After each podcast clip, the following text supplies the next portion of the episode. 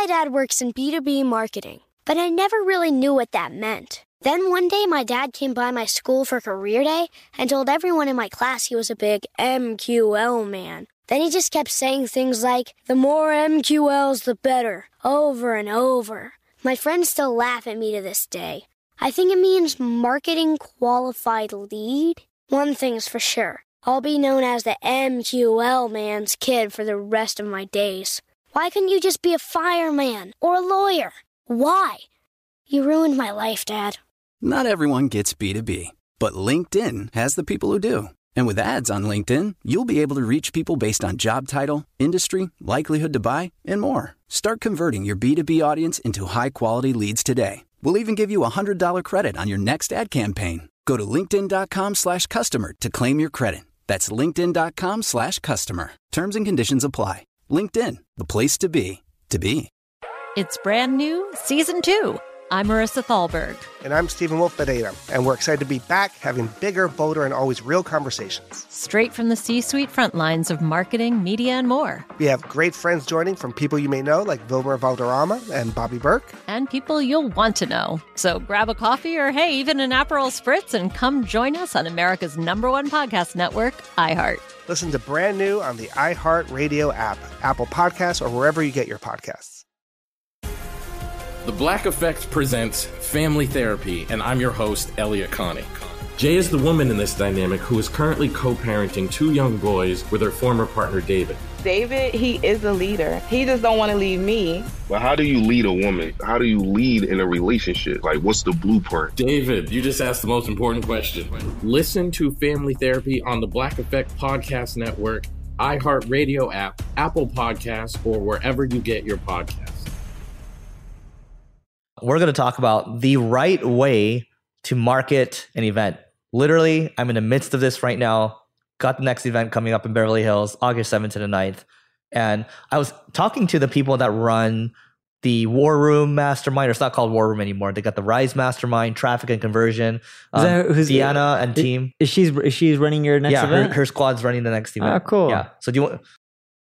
I guess I can just go into kind of what yeah, they've I'm, been I'm telling curious me. Seeing, I'm, I'm curious on how you're marketing it because I've seen a big shift in your events. The first few weren't bad. The last one I was at, it's continually gotten better, but the last one I, I was at was really amazing. And I don't know if you remember, I wasn't necessarily hating, but you're just like, hey, we're going to do three events a year. You're going to come to them. And I'm like, yeah, I don't know how many of these I'm going to come to. But after the last one, and even the one before, I was like, oh, they're getting really good. But the last one for sure, I was like, hey, dude, when are you going to do the next event? I- am at the point where I'm actually looking forward to the events you're hosting. I appreciate that. Well, by the way, I the three now i'm just going to do like one a year i think moving forward and that's it. It's a lot of work for these events. I'll say that like anybody that does events for a living my god hats off you should to you. just do it in la it's more convenient yeah i'm just going to do it here. i'm just going to keep doing it here you yeah. know in this area. So anyway uh, what they told me so this is really coming from deanna's team evolve events so i'm working with ryan her son and also heather which is on their team. And they said what works really well is intuitively i'm like oh duh. They run a lot of ads so for traffic and conversion, they go to town on ads. It's mostly meta ads, so Facebook and Instagram. Do they are they the ones who run the ads? They don't run the ads. No, it's like the people that are throwing the event, they run the ads.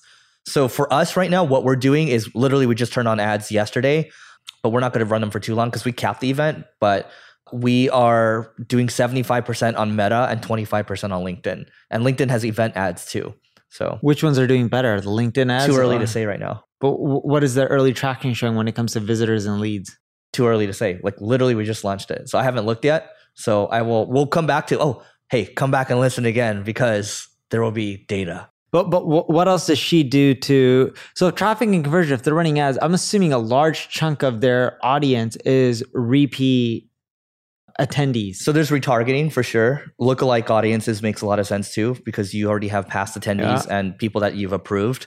And what what also makes a lot of sense is email too. So we already have a list of people that have been there before, and so we send an email of like, oh, he, these people are actually going to speak. These are the people that you can look forward to meeting. Here are the activities. Are you going to sneeze? No, oh, he's going to yawn. I'm making him tired, guys. So I'm just tired. My kids kept me up late last so, night. So anyway, that email is a big part of it because you want to keep building excitement up to it. And here's another thing I'll tell you. I learned this from Jason Lemkin and other conferences too if you want to move ticket sales, the thing that moves it is email plus price going up, price increases. I used to have an event called Twist Up back in the day. Didn't What? do well. When did you have an event? Yeah, we bought an event company for like a hundred and something thousand dollars. Yeah, what happened to that? didn't work out, mistake, lost some money. And the easiest way we got sales was emails, letting people know every time we had a really amazing speaker sending an email blast saying like so and so speaker's coming, this was going to talk about, click here to register. And also constantly telling people the price is going to go up on this day, make sure you register, get your ticket before the price goes up. Those two things help generate a lot of revenue. Yep. Yeah, it's about marketing the marketable moments because oftentimes if you're doing an event, like for example, we're gonna have an activity, there's gonna be a dinner, and there's gonna be different people Yeah. coming. And for my events, to Neil's point, it's not so much about the speakers as it is about the attendees. I just want to make sure it's the highest caliber attendees. So there's great business people, media people, marketing people there, but also a lot of I love talking about YPO and EO. There's a lot of people in these groups because they've been indoctrinated a certain way. And when we had dinner last time, Neil met a couple of these people, and yeah, that's why he liked it. It wasn't even about the events or it wasn't even about like the weather. It's not even about the food. It's not even about the speakers. It's just about the people at the end of the day. So I'm trying to think if there's anything else to add there. Those are the high I level. think those are the main ways to market an event. I, people talk about a lot of different strategies, but these are the main ways. SMS too. SMS too. email.